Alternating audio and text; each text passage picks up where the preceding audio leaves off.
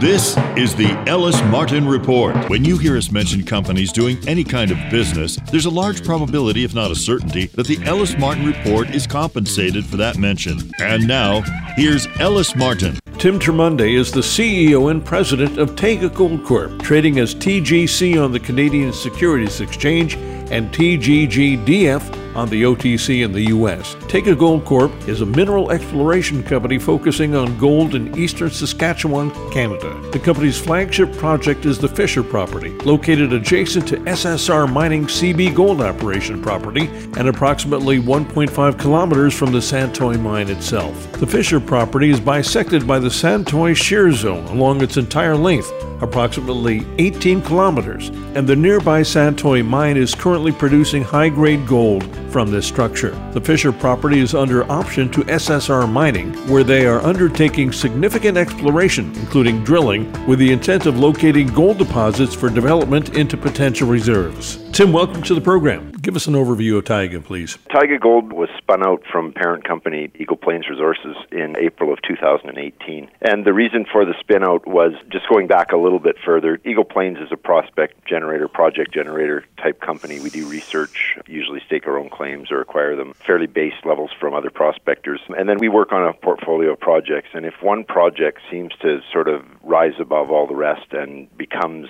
more of a story on its own, then in the past we have separated that project from Eagle Plains, spun it out into a separate company, essentially dividended shares of this new company to our Eagle Plains shareholders so that they're along for the ride investment wise. And then we separate that project and make a new company around it. And that's what we've done with the Fisher project in northern Saskatchewan. We separated that from Eagle Plains into a shell called Taiga Gold Corp, and we've been working as Taiga here for the last couple of years. So the Fisher project is significant in that it's located directly adjacent to the Seabee Gold operation in northern Saskatchewan, which is run by SSR Mining, who were formerly Silver Standard. Everybody's heard of Silver Standard. Silver Standard bought out Claude Resources in 2015. Essentially, Claude's primary asset was the Seabee Gold operation. So SSR now bought CB. Soon after they purchased Claude Resources, we ended up in negotiations with them for our property, the Fisher Project, which is right next door, adjacent to the Seabee Gold operation. So we ended up in a deal with SSR a few years ago,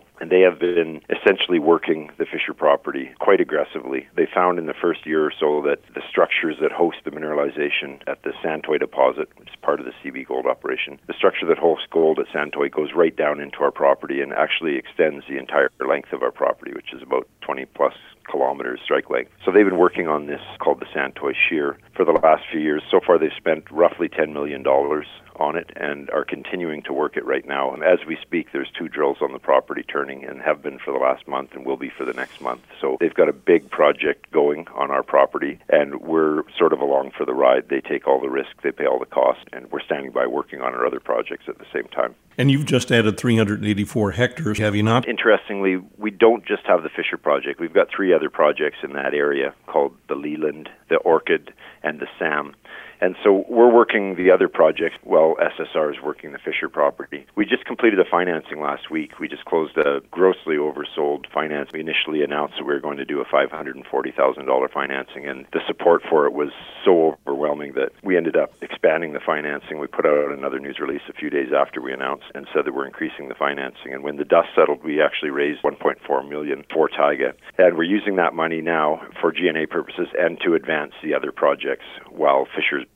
being advanced sort of on autopilot by SSR. So one of the moves we made is on our Orchid project. We've been watching for quite a few years for area around Orchid to open up, and it has opened up in the last couple of months, and we were able to acquire a couple of very high grade showings near the Versary showing, now part of the Orchid property. And it's one we've had our eye on for a long time, but we've never been able to get at. So we're very happy that we are successful in that staking. We've basically improved and enhanced the Orchid project. We plan on doing work this summer with an aim to move it to ready status. And we plan on doing the same thing with our Leland property too. Given the strong treasury we have now, we have the ability to move things along on our own while SSR is doing their stuff. The Orchid property has some very good old numbers from work that was done 25 years ago, right? You know, that's one of our big MOs as a prospect generator is to use old data to come up with a new geological model or a new story or put the old data in a new context. And really what's significant about that entire region now is the revelations that SSR and Claude Resources before them have come up with the controls of the gold mineralization at Santoy and Seabee and how it's associated with big structures in the area. What makes Orchid particularly interesting is that it is on or near the very same structure that they're mining at Santoy. It's called the Tabbernor Fault. And the Tabbernor Fault actually goes to the north uh, thousands of kilometers and to the south about a thousand kilometers down into South Dakota. And it's thought to be associated with the Homestake deposit as well, which is, as everybody's heard of the Homestake, but it's a giant gold resource of 40 million ounces that was mined for years. And recent geological thinking is that there is a focus of mineralization along the Tabbernor or splays to the Tabbernor, and that's what the Orchid property basically taps into. And so that's the focus of our work is to see if there are mineralized splays coming off the Tabbernor. The entire geology of that area is actually quite interesting, and it's within the Trans Hudson orogeny, which is a giant belt of rocks that go from the south of uh, the Homestake deposit, wrap all the way up and around through the La Ronge Gold Belt, the Seabee Santoy Gold Belt, over into the Flin Flon VMS camp, and up into northern Manitoba and further along. It's a very well endowed belt of rocks, and people are just starting to realize that now, and, and we've been positioned there for quite a while. So we're starting to see other players sort of pick up on this, and other people are moving in there and working with us. But we've sort of had the pick of the litter for the last few years, and we're enjoying that status right now. We're sort of seeing the best non parabolic gold market that I've ever seen. We've had great markets in the past, but they've been straight up and then straight down. This one seems very sustainable and exciting. How is this affecting the mood of your team and the sector in general with regard to shareholders? And by the way, I am a shareholder of Taiga. Overall, Ellis, an overwhelming sense of relief for me and for many people in the industry. We've been in about a nine year bear market that started in about 2011. Some could argue it started in 2008 with the global financial crisis, but 2011 was not a bad year for mining, but it was very short lived, maybe eight months of relief then, and then since then it's been quite dreary. However, for companies like us that rely on getting ground and getting ground cheap, having stuff become available, it's been really instrumental in us moving forward. Is that we were never financially distressed enough that we had to shutter our doors or anything. We are able to stay aggressive and do a lot of research, and just about every staking opening in Saskatchewan in the last five years we've participated in. And so we've seen it as a great time, you know, to shop fire sales. We've certainly seized that opportunity, and I hope now that we get to benefit from it. Let's talk about the share structure of your company. With the recent financing we did, we're about 79 million shares out, fully diluted in the high 90s. We've got over a million five in cash in the bank right now, and really don't have a lot of pressure on us to make commitments with SSR. They're spending all the money right now, doing all the heavy lifting. The money we spend right now is optional to us. When we decide we want to push harder on other projects, move them along quicker, we have the financial capability to do that. The share structure is quite tight. We know who most of the big shareholders are because they started out as Eagle Plains shareholders. Eagle Plains has been around for just about 25 years, so we've got to know a lot of our shareholders. We're friends with a lot of our shareholders, and it's quite easy to find out where the big blocks of shares are. We talk to them on a regular basis. So we're quite happy with the share position now. We'll see when this financing, the four month hold comes off, what kind of liquidity or what kind of market activity will happen when those shares come free trading. But we're watching that data and we're keeping an eye on it and have strategies lined up to address that. Well, Tim, it's great to speak with you today. I look forward to more developments as they come along. Thank you so much for joining me today in the program. Thank you very much, Ellis. I've been speaking with Tim Termuende, the president and CEO of Taiga Gold Corp, trading as TGC on the Canadian Securities Exchange and TGGDF on the OTC in the U.S. Find the company on the web at taigagold.com. That's T A I G A gold.com. I'm Ellis Martin. Join me now for a conversation with David Cole, the president and CEO of EMX Royalty Corp, trading on the TSX Venture Exchange and on the New York Stock Exchange as EMX. EMX is a precious and base metals royalty company whose investors are provided with discovery, development, and commodity price optionality while limiting exposure to the risk inherent to operating companies. EMX has a sizable global portfolio of assets and has currently over $70 million in the treasury and no debt.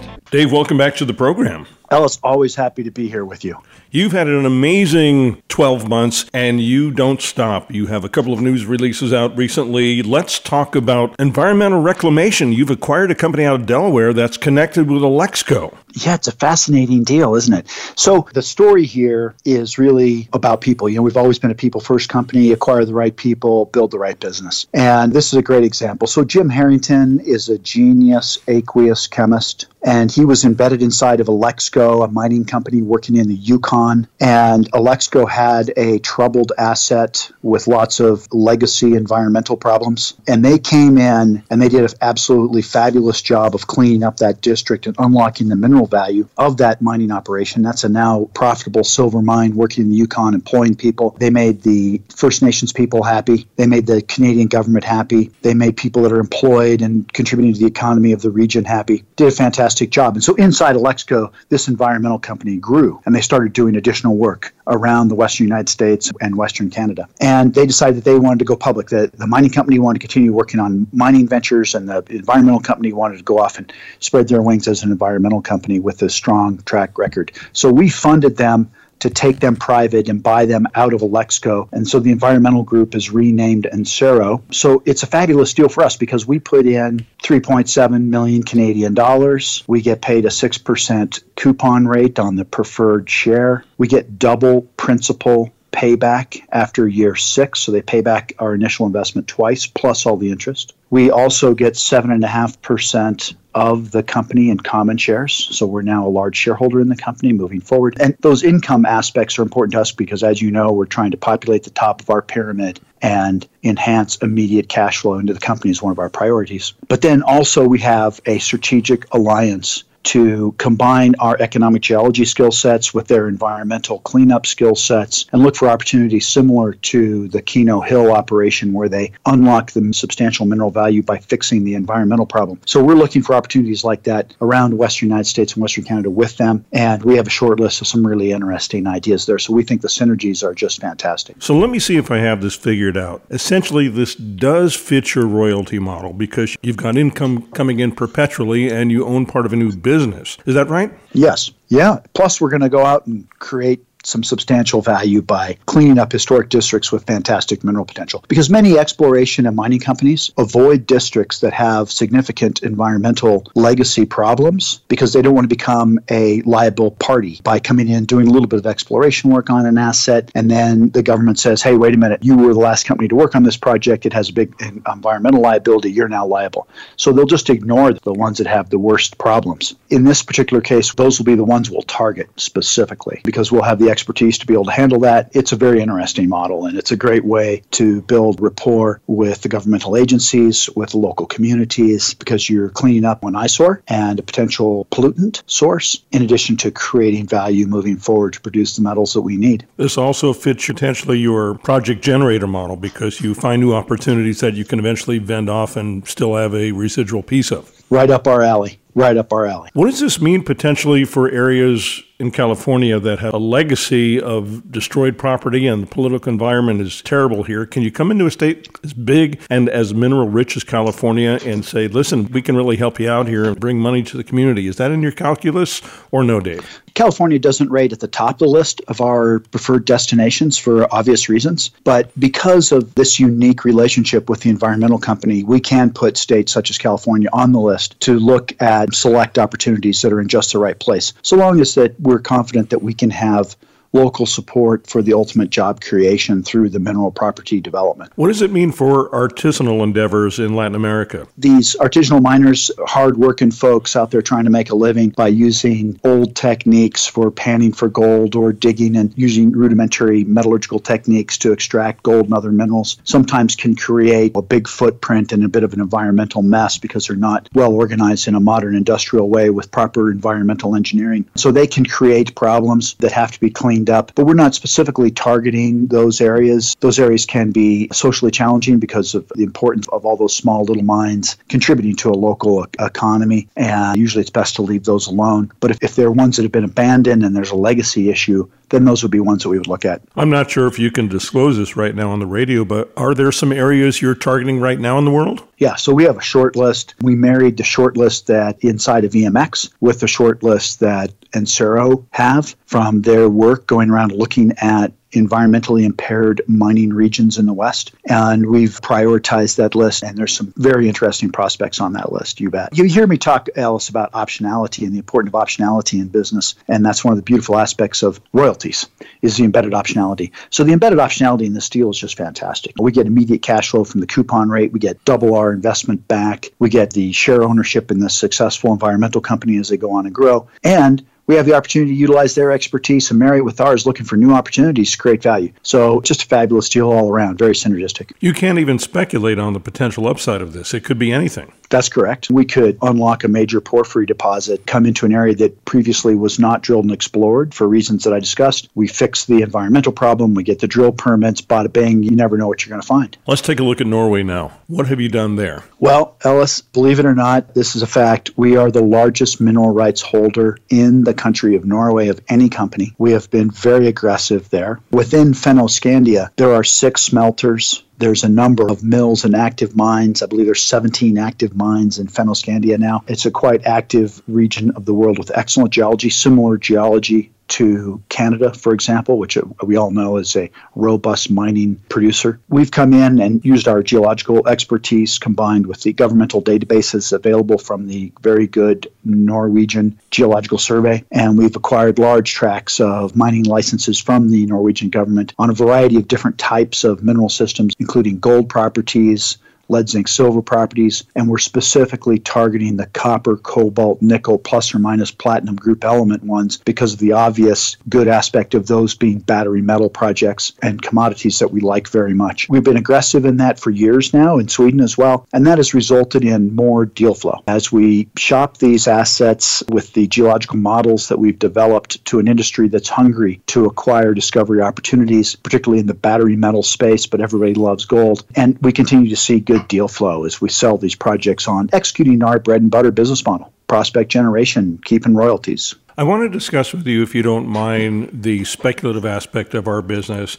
and then the brick and mortar hard cash aspect of our business. And you've done everything that you can to de risk with regard to shareholders. The PGM space in the speculative area is nebulous. We really don't know what's going to happen with regard to investing in pure speculation, but you're interested in deal flow that's going to provide hard cash. We're specifically targeting cash flowing assets to populate the top of our pyramid with the money we have in the bank. And just to review real quick for listeners that are not aware, we make strategic investments, we buy royalties, and we grow royalties organically through this prospect generation process that we're talking about. And one of our strategic investments recently had a huge payout. And that put us in a position where we have no debt. We have $81 million Canadian in working capital, and we are redeploying these monies. The bulk of that is cash, by the way. We're redeploying those monies into other strategic investments, royalty purchases, and I'm specifically targeting cash flowing assets. And that's one of the good aspects of the deal we did with Ensero because there's an immediate coupon rate on those preferred shares. And you have performed admirably for your shareholders, if you don't mind me saying, especially in the last year. Oh, well, thank you very much. I believe we have 5xed the stock price in the last four years. Dave, it's always great to speak with you. I look forward to chatting with you in person sometime in the near future. Thank you for your time today.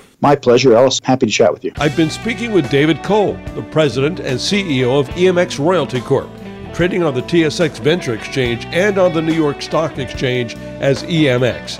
Go to the company's website, emxroyalty.com. I'm Ellis Martin. Subscribe to the Ellis Martin newsletter. It's free. Go to ellismartinreport.com and fill out the quick and easy pop up form.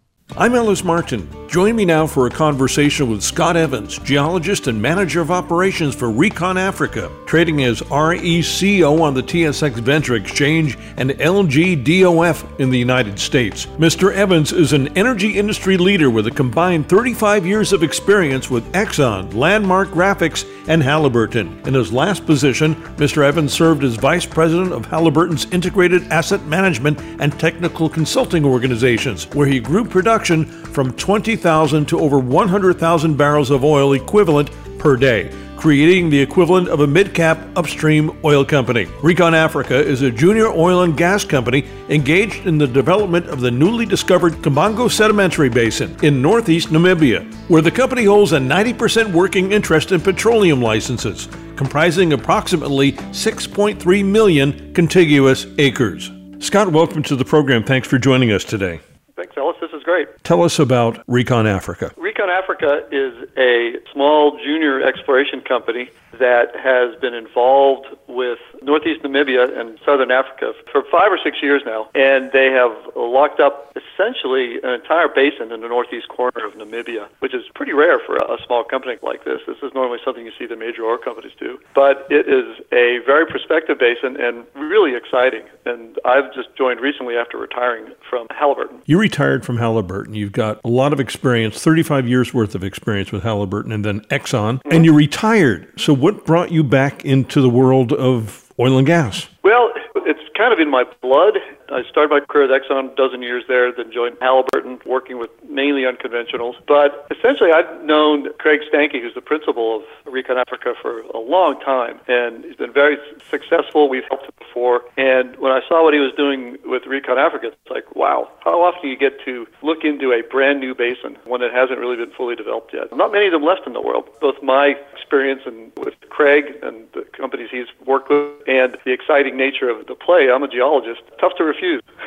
now, your experience with the Permian Shale Basin in the U.S., that sort of experience actually helps you in Africa. How are these similar? Surface level, in a sense, they're both basins of Permian age right? Geologists, we know that there's things that happen globally that are tied together. In the Permian, there were several basins that formed that have turned out to be quite petroleum rich and well suited for conventional and unconventional resources. I've spent the last decade as part of Halliburton's organization, kind of providing integrated projects. One of our big focuses was the Permian Basin in the U.S. We always like to say there's no two shale plays are alike, which is definitely true, but there are characteristics of shale plays that transfer from basin to basin. And I see a lot of those same characteristics in this Namibian Permian Basin that you can find in the Permian Basin of the United States. This is a major style play, one that's held by a small company, Recon Africa. How unusual is that, and what are the benefits of this? It is unusual for a company of this size to have a play this large. This is all over 6 million acres, and essentially Recon Africa controls the entire footprint of the basin. It is something normally you see the, the majors able to do, but it's a testament to, I think, the geologists that worked with Recon Africa to identify it and get to the government of Namibia with their proposals and worked very well with the government to keep the acreage intact. They have been very diligent in putting together both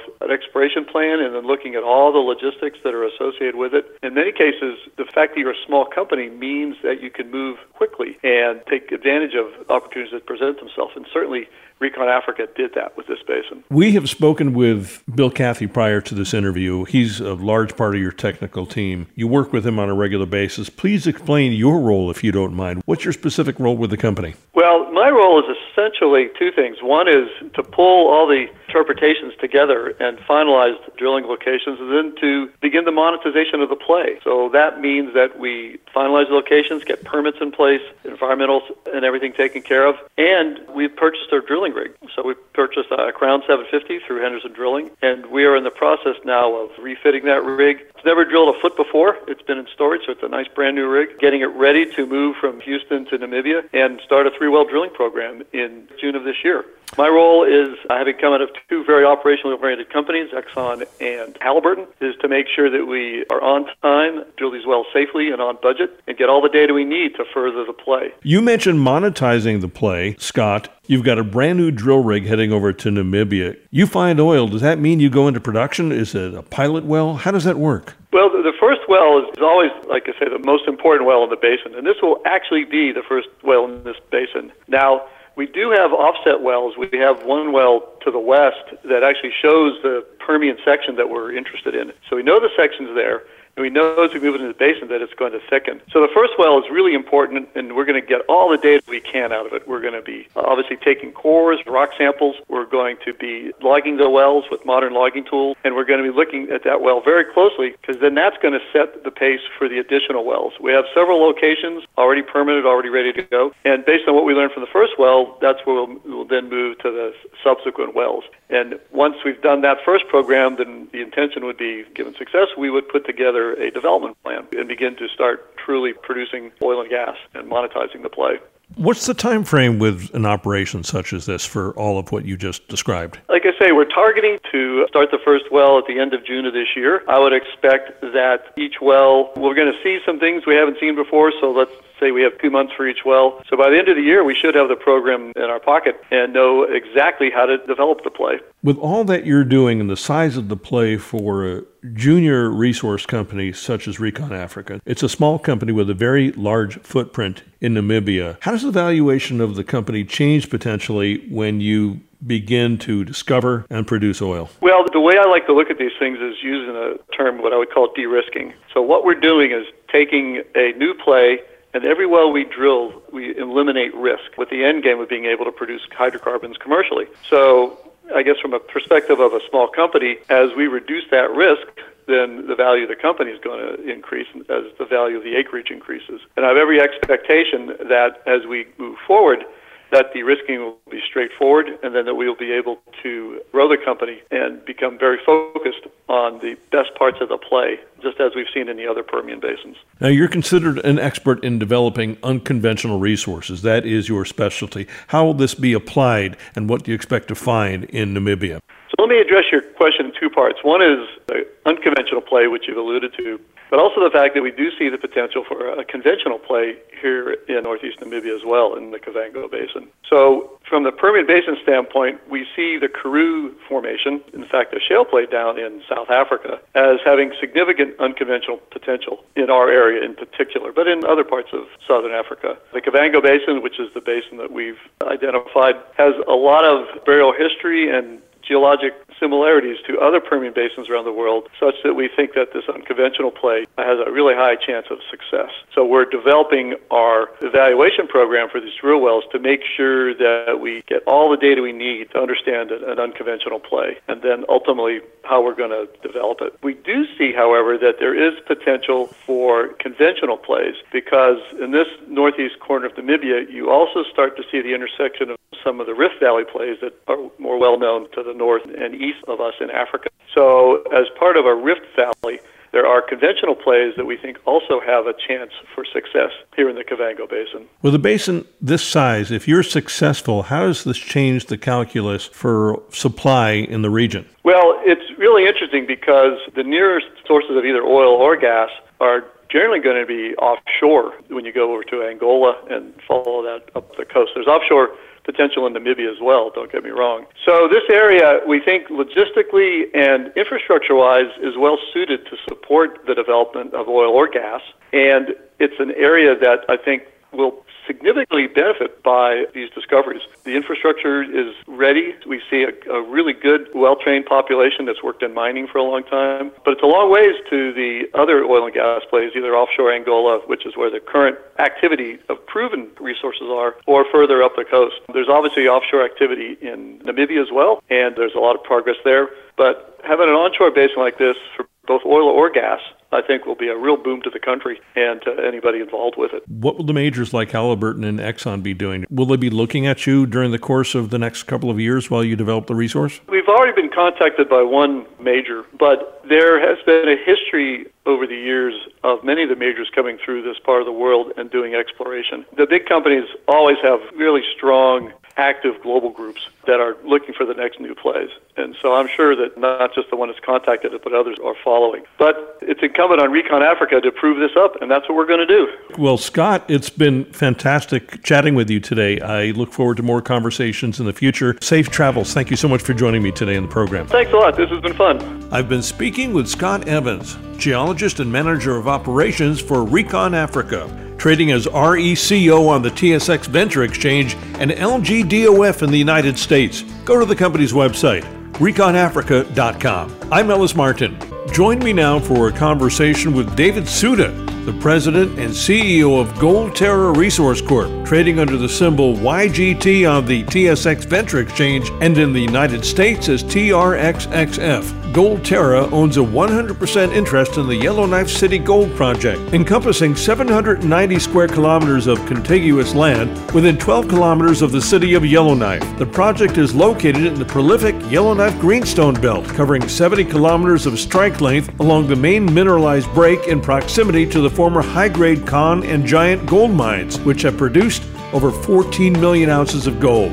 The Yellowknife City Gold Project is close to vital infrastructure, including all season roads, air transportation, service providers, hydroelectric power, and skilled tradespeople. Dave, welcome back to the program. Nice to have you with us today. It's a pleasure to be on the program. Thanks for having me. You have results from three holes from the winter 2020 drill campaign at Sam Otto South, and I've got to be honest with you, I didn't expect any results this early and maybe from a different part of your project. So tell us about what's happening at Sam Otto South. So, as we've discussed, we've been working hard at drilling on Sam Otto and Sam Otto South. We've got a 10,000 meter campaign that's underway. We're almost halfway through that campaign. Of course, we've been waiting with bated breath to see the results from several holes, which we saw visual gold in, and we did send out a news release with effect to what those holes looked like and how excited we are to see the results. Oftentimes, assaying core with visible gold can take a little bit longer, and so we've been on the edge of our seat, and we want to get our shareholders and our investors some value. As conference season ramped up, we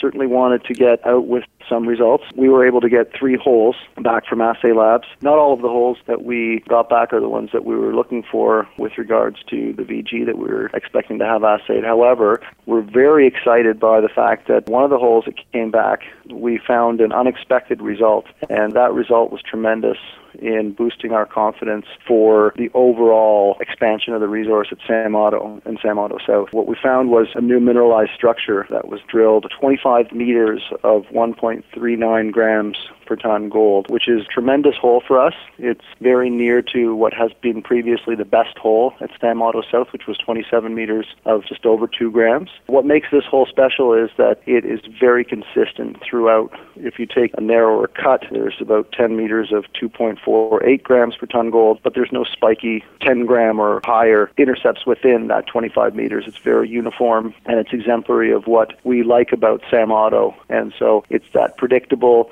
new mineralized structure that we now get to chase and hopefully add to our resource. So it was an unexpected bonus, and everything that we were excited about and still waiting for is yet to come. Well, 25 meters is not necessarily a small value, and as you mentioned, it's consistent grade in an area with amazing infrastructure. It's easy to get to, and the cost of production ultimately will not be exorbitant. As we've been saying to those who are naysayers of Sam Otto because they call it low grade, we've been saying when you're next to town, low grade is high grade. And this hole, over 25 meters, has at 1.39 grams per ton gold, is a higher value than the overall resource on Sam Otto itself. So we're very happy with this intercept, and we plan to chase down this zone as we continue. What can we look for in the next couple of months for those that are just joining our story for the very first time, Dave? Well, there's a lot of excitement. I mean, we saw the stock have a really nice move today on the first three holes that we've got back from what could be a 40 hole campaign this winter at Sam Otto. If you think about the fact that we've released under 10% of the core assays that we expect from this target. We've got a lot to look forward to, and we expect news to be flowing consistently all the way through April. And with that great looking core that we've been expecting, we're very excited about what's next to come around the corner. What would you say to our audience, Dave, for those that are looking for opportunity right now and clearly a great gold market? We haven't seen this kind of market in many, many years. We've got a rising gold price, and you've just seen the first three of probably 35 to 40 holes. So you haven't missed the boat yet, but you certainly see what can happen with a rising gold price and with good results coming from a great target like Sam Otto at Yellowknife Gold Terra. Dave Suda, thanks so much for joining me today on the program. Safe travels. Thanks very much, Ellis. I've been speaking with David Suda, the president and CEO of Gold Terra Resource Corp, trading under the symbol YGT on the TSX Venture Exchange and in the United States as TRXXF. Visit the company's website, goldterracorp.com. I'm Ellis Martin. Subscribe to the Ellis Martin newsletter. It's free. Go to ellismartinreport.com and fill out the quick and easy pop up form. Join me now for a conversation with Jordan Trimble, the President and Chief Executive Officer of Skyharbour Resources, trading as SYH on the TSX Venture Exchange and SYHBF on the OTCQB in the U.S. Skyharbour Resources is a preeminent uranium and thorium exploration company with projects located in the prolific Athabasca Basin of Saskatchewan, Canada, which was ranked as the best mining jurisdiction to work in globally by the Fraser Institute in 2017. The company has been acquiring top tier exploration projects at attractive valuations culminating in five uranium properties totaling approximately 200,000 hectares throughout the basin. In July 2016, Skyharbour secured an option from Denison Mines to acquire a 100% interest in the Moore Uranium Project, now the flagship project, which hosts the high grade Maverick Zone. The company is run by a strong management and geological team who are major shareholders with extensive capital markets experience as well as focused uranium exploration expertise in the basin. Jordan, welcome back to the program. Thanks for having me. News just out. You've commenced your winter diamond drilling program at your high grade flagship Moore Uranium Project in Saskatchewan. Pretty exciting. Tell us about it. Yeah, so this is a very important drill program for us. As we've discussed in previous interviews, we've, over the last six to eight months, spent a lot of time doing new geological modeling, reinterpretation of what's called the basement rocks. This is a new geological setting that we're now focused on below the Athabasca Basin sandstone and the unconformity. The rock type that most of the notable recent high grade discoveries have been made in, including Arrow at, NextGen's property and PLS Fission, the Griffin deposit with Denison, who's our largest strategic shareholder and a strategic partner of ours. So at our flagship Moore Lakes over the last few years, we've been drilling with most of the target in the sandstone or at the unconformity. Just in the last program in 2019, we drilled some exploratory holes into the basement rock, and we had success in one of the last holes where we drilled our highest grade intercept uranium mineralization in the basement rocks, which included 2.3% over two and a half meters. We weren't able to follow that up as it was one of the last holes in the program. So the first target that we're going to be drill testing with this 2,500 meter, seven to nine hole drill program is going to be at that East Maverick zone, following up that high grade zone that we intersected in the 2019 drill program. It's open down plunge again with all the new geological modeling and the geophysics that we carried out last year. It appears that we've nicked what is potentially a much larger, hopefully higher grade zone at depth. Uh, so we'll be drill testing that. And then we have two other targets along strike on this main Maverick corridor. Again, this is a long four kilometer corridor that's only really been systematically drilled for about two kilometers, and most of that drilling has been focused in the sandstone and down to the unconformity. So open along strike and at depth. The two other zones that we're going to be drilling, the Goose and the Viper zones, are about 500 meters and 1.5 kilometers northeast of the main Maverick zone, the high grade zone that we've been delineating over the last several years. So very good drill plan in place. Exciting to get back to go and discover additional high grade mineralization at the project, and we're confident that we're going to be finding more with this program. When you mention high grade, I think it's important for our audience to know that this particular area, of the Athabasca Basin, is typically known for grades that are 10x above most other areas in the world where you can find uranium. Am I right? Yeah, it's the highest grade depository of uranium in the world. Some people put it the Saudi Arabia of uranium, 10 to 20 times the average grade. And that's an important part of our story is the high grade nature of these deposits that we're going after. That ultimately when you're valuing a project or when you're mining it, that increases the underlying value given that on a per ton basis, this is some of the most valuable rock type of mineral deposit out there. So even in a lower price commodity environment, and we know that it's been a tough uranium market. Uranium prices have stayed low for a period of time here. You can still generate significant returns for investors and shareholders by making these discoveries. And that's point in cases NextGen, Fission, in Hathor, which was ultimately acquired by Rio Tinto in a bidding war between Cameco and Rio. These were successful in making high grade discoveries during periods of time when the commodity price of uranium price was relatively low. And we saw what happened with those companies through that discovery process. And that's really what we're trying to emulate here at Skyharbour's, being that next big high grade discovery story. We think we have a good shot here with this upcoming drill program. But it's also important to note that at our Moore project, uh, we do have high grade uranium that's already been discovered. We have grades as high as 21% U3O8 over a meter and a half in a, a drill hole from a program we carried out in 2017. So we do have high grade zones of mineralization. We're looking to find more. And in particular, with this program, we're looking to test uh, prospective basement rocks. When might we see some results from this drilling program, Jordan? Well, we just started. We're going to try to get through the drill program as quickly and efficiently as possible, but there'll be updates from the field. And the good thing with uranium exploration and drilling is you can get an indication of high grade mineralization early on in the program through gamma probe or scintillometer, which measures radioactivity in the core. So look out for news flow over the coming weeks and months. And it's a program that, like I said, is pivotal for us, uh, given that we have refined these new targets in the basement rock. And we have good reason to believe there's a lot more mineralization to be found at depth in these basement rock. You're not alone there in the Athabasca. You have some significant joint venture partners, don't you? Yeah, as you're well aware, we act as a prospect generator and we have several other projects that we've optioned out and have partners funding exploration on, two of which over on the west side of the Athabasca Basin by NextGen and Fission are Preston projects currently under option to Orano, which is again France's largest uranium mining and nuclear state run company. They have an option to earn in up to 70% by spending up to $8 million over a six year period. They're about halfway through that. They're planning a field program, which will commence shortly at that project, big geophysical program, followed up by a planned drill program later in the year. And then our other partner company, Azincourt, just announced commencement of a 2,500 meter drill program at our East Preston project. We also get some cash payments this year from them as a part of the earn in option. So with those two programs soon to be underway, well, Azincourt currently underway and Orano soon to be underway, then our program at our flagship Moore project, you have three simultaneous programs, exploration drilling programs that'll be carried out over the next several months. 5,000 meters combined drilling and over two and a half million in combined exploration expenditures, the bulk of which funded by partner companies. So multiple irons in the fire, a lot of company specific news flow and catalysts.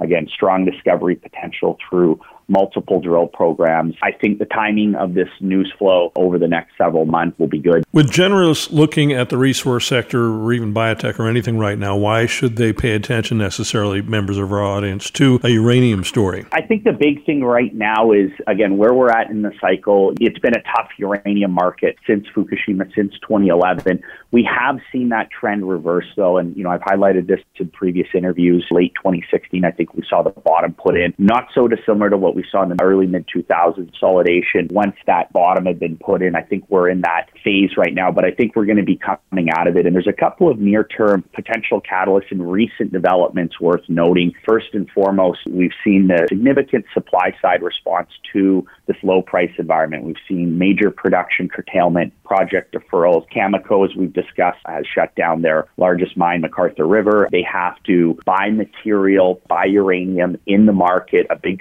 chunk of that having to be sourced in the spot market to meet their delivery requirements because they've shut down production. Cameco just came out with their annual financial statements last week, which were quite telling and some notable positive market commentary, including the announcement that they have to acquire over 20 million pounds of material in 2020 to meet these contract deliveries. And they've explicitly stated that a majority of that will likely have to be bought in the spot market. We saw in January very low spot market volumes, which shows that the market's tightening up. So Cameco having to buy that kind of material in the spot market is going to put significant upward pressure on the price. What was interesting about it was Tim Gitzel's comment about their contract pipeline. They stated that their contract pipeline negotiations right now is the most robust they've seen it since 2011. And I think that that's an important note from the financials and from the release because one of the biggest issues that we've had in the market over the last several years has been a lack of new utility contracting. The fuel buyers at these utility companies have not been in the market, and there's been several reasons for that, including the Section 232 petition in the U.S. and the subsequent nuclear fuel working group, which has basically sidelined most U.S. nuclear utilities, which account for over a quarter of global demand. But we're now starting to see that change. As Cameco pointed out, we're starting to see utilities come back and have to start renegotiating these contracts. So we know that a lot of the existing legacy contracts are rolling off and that they're going to have to come back to the market. So it's good to see that sort of commentary out of Cameco. And then just a few days ago, we saw a budget proposal out of the U.S. that included $150 million a year for the creation of a U.S. uranium reserve. And this is a part of that Section 232 and subsequent nuclear fuel working group process. So we're finally starting to see some resolution to that. And that's important because, again, that will clear the air for U.S. nuclear utilities going forward to come back to the market. I will note, too, that earlier in the year, Canada and the U.S. signed a joint action plan to collaborate on strategic minerals, including uranium. So there could be a benefit to Canada here, but I think most importantly, it's good to see some resolution from this uncertainty created by the Section 232 and, and, Nuclear Fuel Working Group, and we're now getting that. So, a combination of factors, again, decreasing supply. We know that demand's growing globally. What'll be interesting to keep an eye out for are the development of these advanced nuclear technologies and SMR, small modular reactors. As we talked about in the past with the recent climate change protests, I think nuclear will play a more important role going forward in that climate change debate and it is the only baseload source of clean electricity. And then more recently, we're starting to see the market rebalance. We're starting to see utility interest come back, and that's the most important driver for the price going forward is having these utilities come back to the market, having the market come back to some normality. And as Cameco highlighted in their recent financials, that's happening as we speak. Jordan, tell us about the share structure of the company before we sign off. Yeah, so there's currently 75 million shares issued and outstanding, trades at about an 11 to 12 million dollar Canadian market cap, relatively low valuation. You can see that I've been purchasing shares in the market recently. I've added significantly to my position. Uh, I just think the value proposition right now is stronger than ever, given everything that we have going on in the field and the timing with the market. 2019 was a difficult year for uranium companies, and I think they're due for a rebound here in 2020. It's always great to speak with you. Thank you so much for joining me today on the program, Jordan. Thanks for having me. I've been speaking with Jordan Trimble, President and CEO of Skyharbour Resources, trading as SYH on the TSX Venture Exchange and SYHBF on the OTCQB in the U.S. If you're a principal in a publicly traded company seeking exposure to our listening audience, send us an email martinreports at gmail.com. That's martinreports at gmail.com. I'm Ellis Martin. Join me for a conversation with Grant Ewing, CEO of Rockridge Resources, trading as ROCK on the TSX Venture Exchange. Rockridge Resources is a new public mineral exploration company focused on the acquisition, exploration, and development of mineral resource properties in Canada. Grant, welcome back to the program. Thank you, Ellis. Good to be here. For those that are just joining us for the very first time and hearing about Rockridge, give us a brief overview of the company. Yeah, Rockridge is a relatively new company. We're focused on advancing our core gold project and our core copper project, both projects located in mining friendly jurisdictions and in jurisdictions that have proven geologic potential. And today you are announcing your drill program, correct? Yeah, that's right. We're announcing that we've just commenced drilling at our Raney Gold project. And this project is a high grade gold project located southwest of prolific Timmins Gold District. You can drive to the drill site in under two hours from Timmins on paved and secondary roads. Excellent infrastructure and access. And what we're doing is revisiting a drill site that was drilled about 10 years ago when gold was trading at about $900 an ounce. And the intercept that was returned back in those days was six and a half grams per ton gold over eight meters. And we're going to follow up on that and extend that at depth and along strike. So it's a great exploration project, and it's well timed with the strong interest in gold we're seeing lately. And there's fairly easy access to the gold itself. Yeah, that's exactly right. This high grade intercept that we're going to follow up on that's open for expansion, it was drilled at about the 100 meters subsurface from surface, so 100 meters deep from surface. And the reason it wasn't followed up back in the day 10 years ago was that gold was trading at a much lower level, so lesser interest in gold. And also the drilling would have had to set up on some small bodies of water to follow up on the intercept. So today, fast forward ahead 10 years, and we've got the site ready to go. The drill is just around arrived over the weekend. So we'll get in and follow up on this intercept and look to expand it. That's pretty exciting. So, any idea of when we might be able to see some early results? What does that look like? We'll get the first three or four holes done right on this core main zone that we've discussed with this high grade intercept. And then the rock will be sent off to the assay lab. So, it'll be a few weeks' time before we get the first results. But there'll be a period of active news flow certainly over the next several weeks and next couple of months for this project. Let's review the share structure of the company. We've got 34 million shares outstanding, a nice tight capital structure. We're relative relatively new public company, and we'll keep a good eye on the share structure and be very aware of future share issuance because we realize that's one of the attractive aspects of our exploration company. I understand you've developed a new geological model. Can you discuss that with us? We've spent several months while we were preparing for this drill program at Raney reviewing all of the historic data, and this included limited drill data, geophysical data, surface mapping, and trenching. And the historic data outlined about a 400 meter long sheared alteration zone, which is open on either end. And the historic operators envision this as a structure that dips steeply north. And our work has suggested that perhaps the structure dips steeply southward. And so what this does for us is it opens up the strike potential or the along trend potential as some of the earlier drilling may have missed the target zone. And it also provides for better continuity of our gold bearing zones. So we're excited to get in and test this new geologic model. And that is part of our early work on this program. We'll be drilling and assessing this new model. Well, Grant, it's always a pleasure to speak with you. Thank you so much for bringing this news to our attention. I look forward to future conversations. Cheers. Thank you, Ellis. I've been speaking with Grant Ewing, CEO of Rockridge Resources, trading as ROCK on the TSX Venture Exchange. For more information on Rockridge Resources, go to the company's website, rockridgeresourcesltd.com. I'm Ellis Martin. Subscribe to the Ellis Martin newsletter. It's free. Go to ellismartinreport.com and fill out the quick and easy pop up form. I'm Ellis Martin. Join me now for a conversation with the President and Chief Science Officer of Zhittya Genesis Medicine, Dr. Jack Jacobs. Strokes, heart attacks, diabetes, Parkinson's disease, Alzheimer's, multiple sclerosis, brain injuries. These are just some of the major afflictions that have affected someone that we know or have known, people close to us. It's inescapable in this thing that we call life. Most often we lose these family members or friends. And again, many of them survive to live out a slow death or debilitation.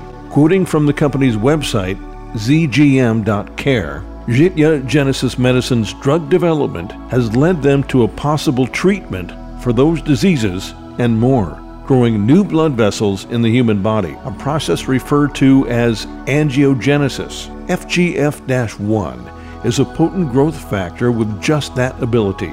By growing new blood vessels in the human body, Zhittya believes that FGF 1 could reverse the root causes of those diseases. Jack, welcome back to the program. Good to be back, Ellis. I was talking with your CEO, Dan Montano, last week, and we didn't cover it in our interview, but I understand that you've been an advocate for using the FGF 1 drug that Zhittya produces for depression. Please explain how that works. Okay, be happy to. Yes, I think for over 20 years now, our drug, which is the FGF1, is in the literature. There's tens of papers that talk about its role in chronic depression. So, depression is probably the most prevalent and life-threatening form of mental illness we have. Over 20% of people in the world are depressed, and even in the United States, we have about 20 million people that suffer from depression in the U.S. I'd say about 2 million of those, 10% suffer from a very severe form of chronic depression. It's called a major depressive disorder. And there's lots of data in the literature that FGF1, our drug, is depressed, severely depressed in the brains of those people with chronic depression. So I started looking around just recently uh, at some more recent papers, and remarkably, with these more powerful imaging systems, what's called functional MRI, you can actually look at blood flow in the brain and look in very discrete areas. And when those studies look at people with major depression or chronic depression, it's remarkable. There's a significant decrease in blood flow in those areas of the brain that are known to affect emotion, mood, areas in front of the brain called the prefrontal cortex, the hippocampus. These are all areas that are well known to be involved in depression. So our thinking is that there's lack of blood flow, a lack of capillaries, which they see in these areas. Our drug, we know, can stimulate that. In animal models of stroke, animal models of Parkinson's disease, we see an increase of blood flow in the areas that are affected in those diseases. So why not try it in chronic depression? These people who have chronic depression sometimes benefit from antidepressive medications or behavioral therapy, but you know, invariably they relapse and fall back into chronic depression, which severely affects you know their professional lives, their social lives, their personal lives. So our feeling is, why not give it a shot in a small proof of concept trial? And so we're going to move ahead, hopefully sometime later this year, and submit something to regulatory agencies in the U.S.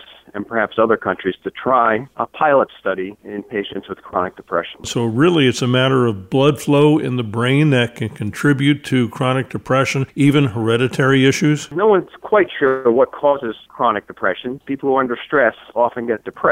And when you look in the brains of stressed individuals, you see, yes, you see lack of blood flow, lack of smaller capillaries in those areas that are affected by chronic depression. And you also see less FGF1. So we know the brain is the biggest source of FGF1. It's there in highest quantity, so it must be doing something. And if it's down in chronic depression, that's probably not natural. So we hope by boosting the levels of FGF1 in the brain that this could lead to perhaps increased blood flow by stimulating new capillary growth, which is called angiogenesis. And that, again, we know is coupled in the brain to the growth of new neurons. So perhaps new neuronal growth in the hippocampus and the prefrontal cortex may be involved in reversing these symptoms of chronic depression. We can't guarantee that, but certainly if we don't look, we're not going to find out. I think I know the answer, but how does this technology differ from standard antidepressants? Antidepressants mainly are small molecules that can affect what are called neurotransmitters. So it kind of re- affect the chemical balance in the brain, which is known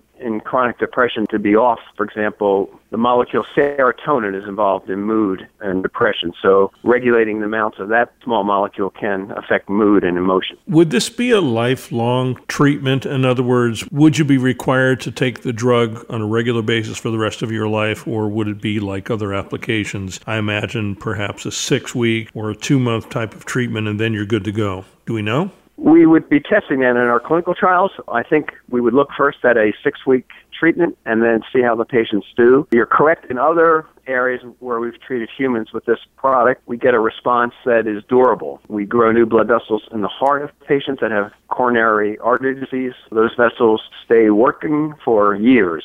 So, be hoping for a similar response in patients with these brain disorders such as chronic depression. But again, that's what we would learn in conducting these clinical trials. Can I ask you what drew you to this particular aspect of FGF 1? Why depression? Why has this become sort of a passion of yours, from what I understand? You know, we've been given the green light to test our drug in Parkinson's disease, and we're going to move ahead with that study in Mexico. And just looking into Parkinson's disease, 40%, 40% of people with Parkinson's disease have chronic depression. So it's something which is called a comorbidity or co-presenter. And we've noticed in some preliminary studies we've done with our heart patients who also present with about 30% of them present with chronic depression. They were reporting they felt better, that after taking the drug, not only were we seeing changes in the vasculature in their heart, but they were reporting, not all of them, but some of them, improved mood.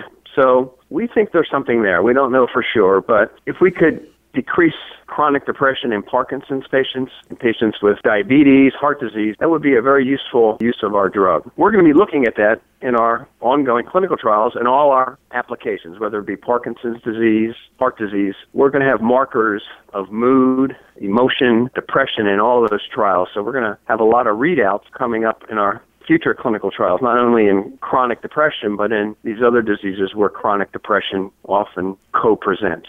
Jack, you and Dan are often on the road presenting the story to potential investors, to potential patients, to potential friends of patients. When is your next trip? We are heading out to New York City in about a week. We're going to be there for three days in Brooklyn, talking at a investors meeting, and then we're heading down to Florida to West Palm Beach. There's another show there called the Money Show, but we're giving also some Parkinson's disease presentations, you know, around that investment conference. So we'll be talking to support groups, and we're going to be talking about not only the potential for a treatment for Parkinson's disease, but also talk about this newer finding of chronic depression. Because again, 40% of people with Parkinson's have this depression. So we'll be spreading the word, and we're getting a lot of good feedback. We have people sign up at our website to look at the clinical trials that we're going to be doing. There's been a lot of interest in this new white paper we put out on chronic depression. Well, Jack, it's always a pleasure to speak with you. I look forward to further chats in the future. And thank you for taking the time to discuss something as prevalent in our society and our world. One in five people, according to what you right. just said, have chronic depression. Thanks again. Yeah. No, happy to talk to you, Ellis. You have a good day. I've been speaking with Dr. Jack Jacobs, the President and Chief Science Officer of Zhittya Genesis Medicine. Find Zhittya on the web at zgm.care. That's zgm.care. I'm Ellis Martin. Subscribe to the Ellis Martin newsletter. It's free. Go to ellismartinreport.com and fill out the quick and easy pop up form. Join us next time for more opportunities to discover on the Ellis Martin Report. Visit ellismartinreport.com.